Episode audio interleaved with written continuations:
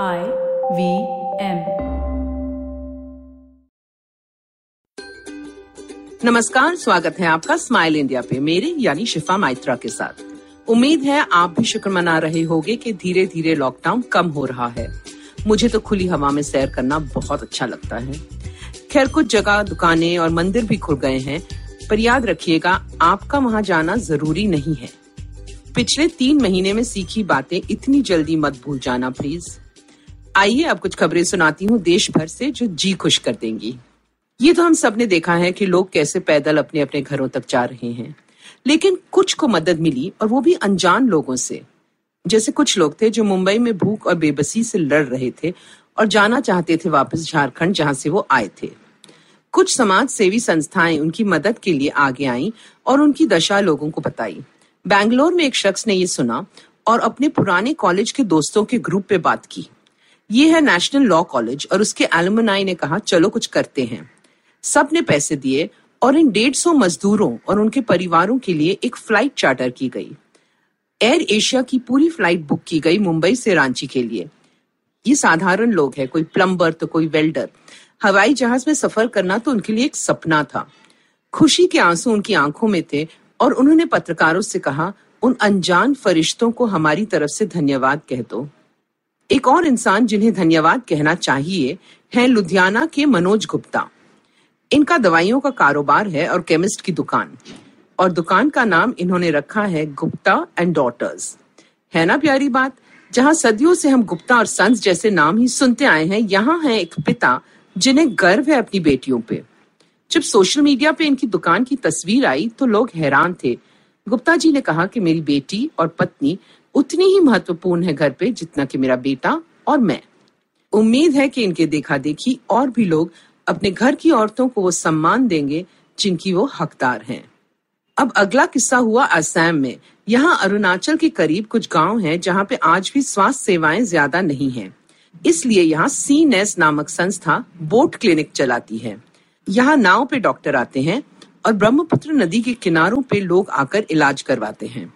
छोटी मोटी शिकायत डॉक्टर ठीक कर देते हैं या फिर उन्हें शहर के अस्पताल जाने की पर्ची देते हैं। आजकल वो महामारी से बचने के उपाय भी बताते हैं गाँव वालों को। ऐसे ही एक दिन काम चल रहा था कि अचानक कुछ लोग भागे आए। एक गर्भवती महिला को दर्द शुरू हो गया था और वो लॉकडाउन के कारण कोई टैक्सी नहीं मिल पा रही थी। डॉक्टरों ने लड़की की हालत देखी और तुरंत निर्णय लिया। कश्ती के एक हिस्से को साफ़ किया, सैनिटाइज करके लेडी डॉक्टर मधुमिता हजारिका ने एक नर्स की मदद के साथ डिलीवरी कराई और एक लड़के का जन्म कश्ती में नदी के किनारे हुआ।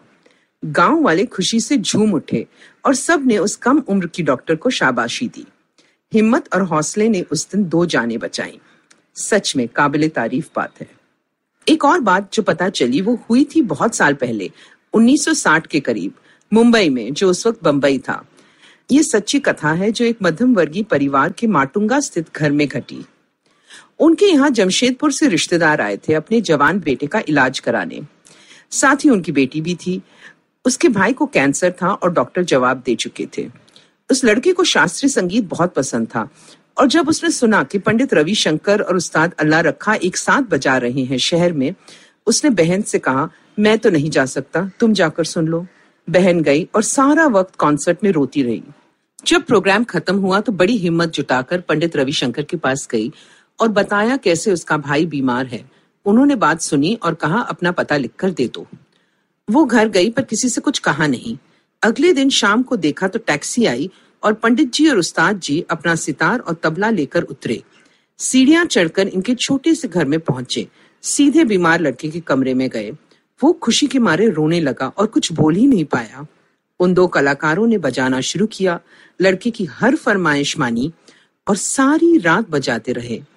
फिर परिवार के साथ नाश्ता खाया, सबसे बातें की और चल दिए।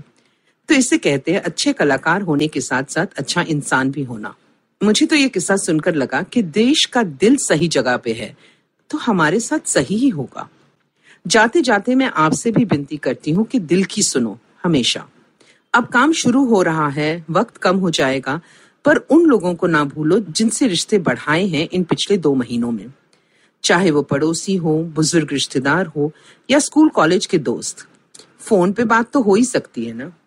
काम वाली बाई जब लौटे तो उसका भी ध्यान रखें। आपसे ज़्यादा उस पर यह वक्त कठिन रहा होगा।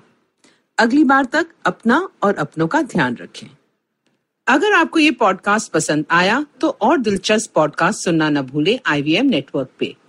आप हमें सुन सकते हैं आई आईवीएम पॉडकास्ट ऐप पे या आई ivmpodcast.com पे। आप हमें सोशल मीडिया पे भी फॉलो कर सकते हैं। हम एट आई वी पॉडकास्ट हैं ट्विटर और इंस्टाग्राम पे। और अगर आप मुझसे बात करना चाहते हैं तो मेरा हैंडल है एट शिफा माइत्रा इंस्टाग्राम और ट्विटर पे। अगली बार तक अपना और अपनों का ध्यान रखिए।